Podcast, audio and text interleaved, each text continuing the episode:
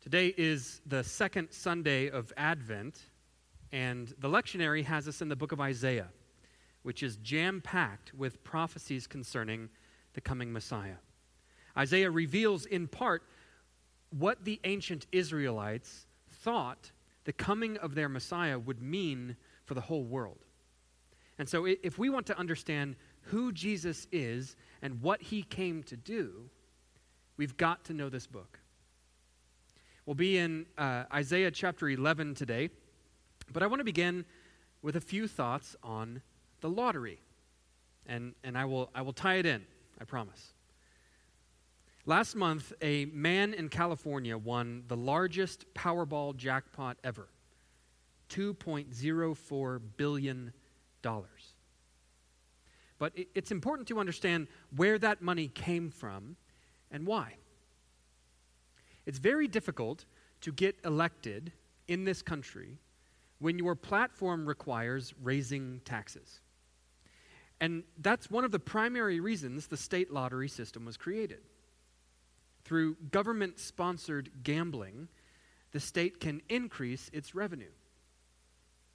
The problem is that the people who play the lottery are disproportionately poor.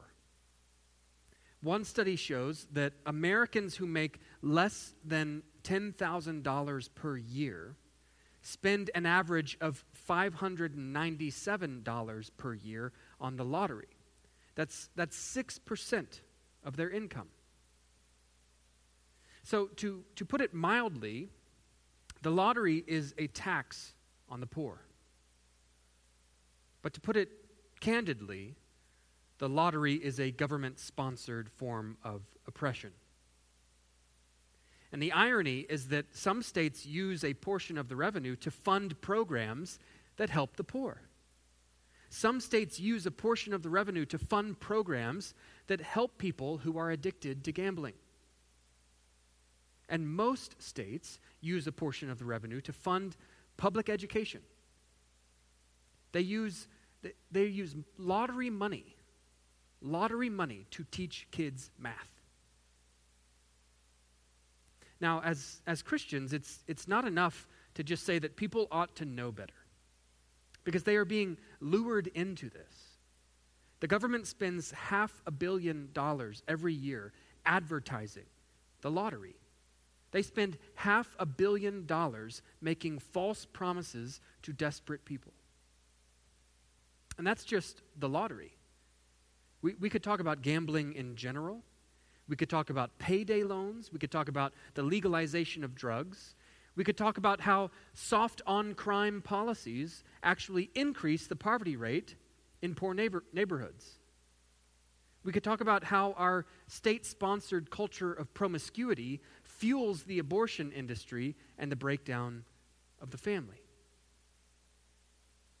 But as we will see today, the God of the Bible is a just God, and he has little patience for the oppression of the poor. According to Isaiah, wherever the poor are exploited, the Lord stands ready to strike down those in power. Like I said, we'll be in Isaiah chapter eleven today. But let's, let's start in chapter ten.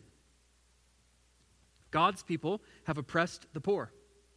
They have failed to give justice to the needy. They have neglected the widow and the fatherless. And so, divine judgment is coming upon them.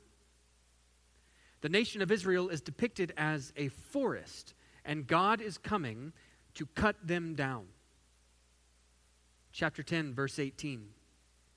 The glory of his forest and of his fruitful land the Lord will destroy. And verse thirty-three, behold, the Lord Yahweh of hosts will lop the boughs with terrifying power. The great in height will be hewn down, and the lofty will be brought low. He will cut down the thickets of the forest with an axe. Because Israel has failed to care for the poor, God is coming in judgment to prune the nation. And in chapter eleven, we see just how far back the nation is pruned, all the way back to the stump. Verse one refers to the stump of Jesse. And who was Jesse? Jesse was the father of King David. So God is cutting the forest all the way back to Jesse, to a time prior to King David. It's as if the royal line that descended from David never even existed. The stump of Jesse means that the Davidic dynasty is dead.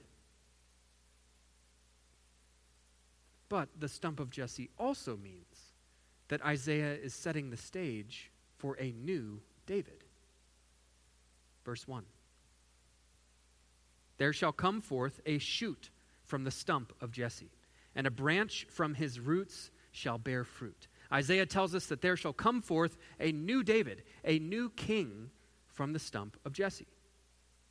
The Davidic dynasty is dead, but we worship a God who raises the dead.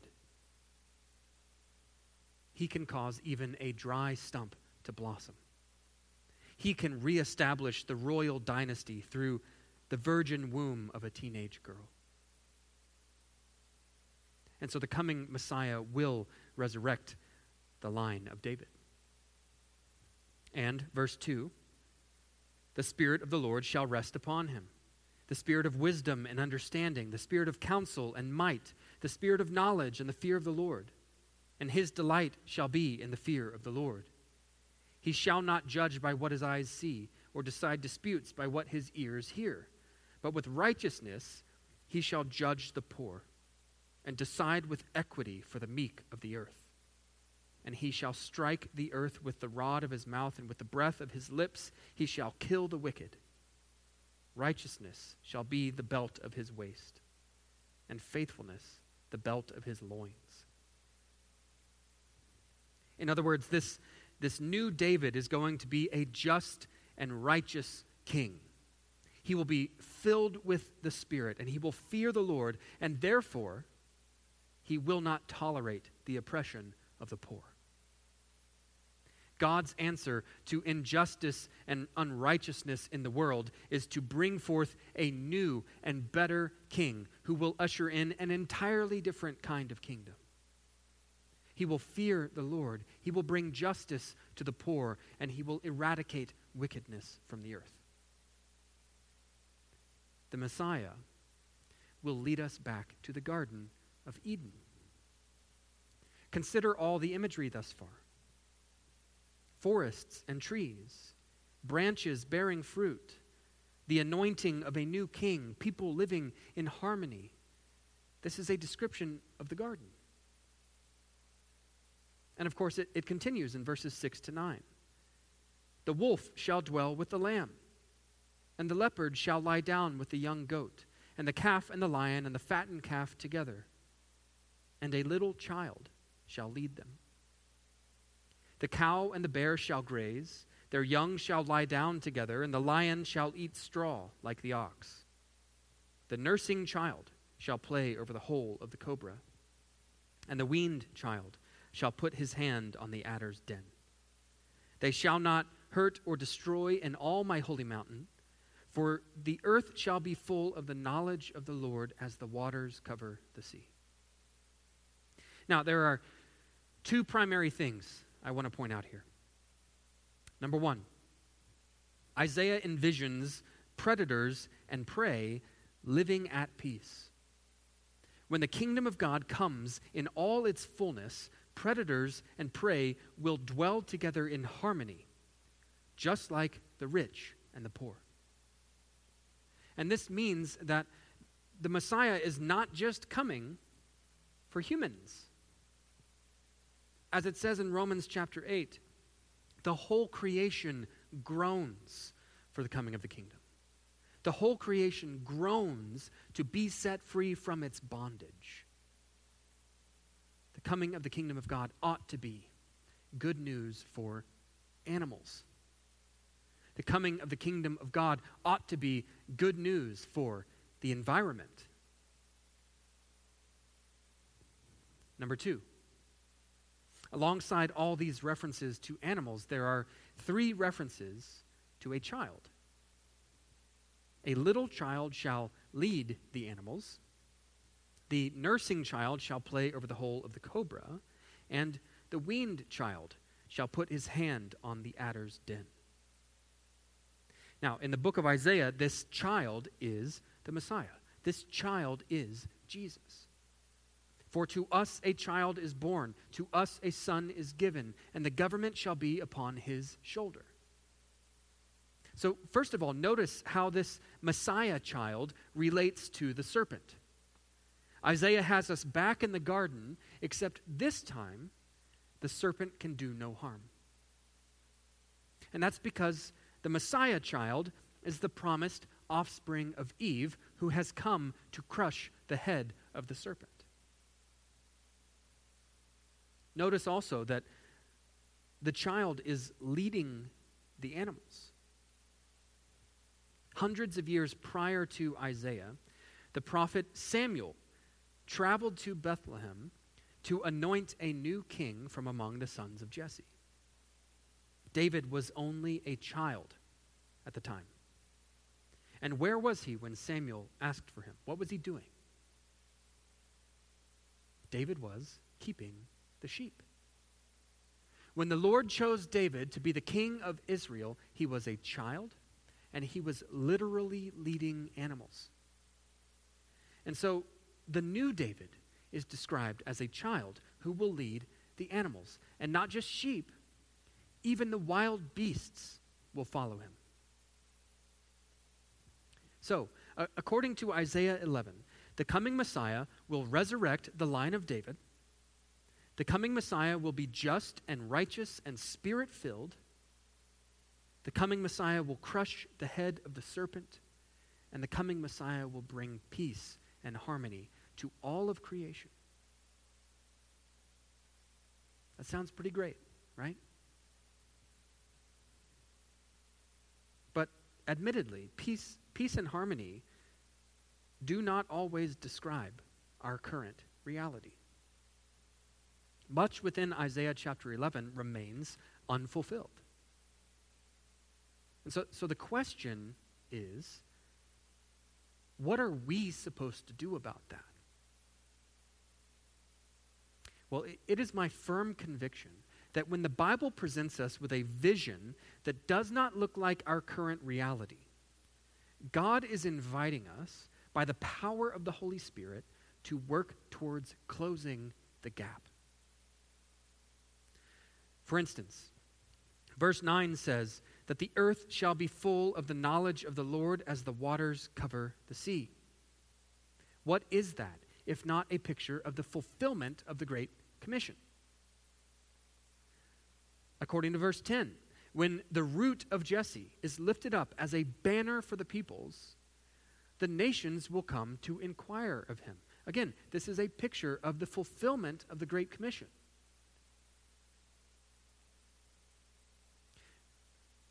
But wait a minute. In verse ten, it's the root of Jesse. What happened to the shoot of Jesse? Back in verse one, it was the shoot of Jesse, not the root of Jesse. Well, Christ is both the shoot of Jesse and the root of Jesse. He comes from Jesse, and Jesse comes from him. As it says in Micah chapter five, the coming of the Messiah will be from of old, from ancient days. Christ is the final king in the line of David, but he was also ruling long before David. He is the Alpha and the Omega, the beginning and the end. He is the King of Kings. He is the just, righteous, faithful, God-fearing, and peacemaking King we all want.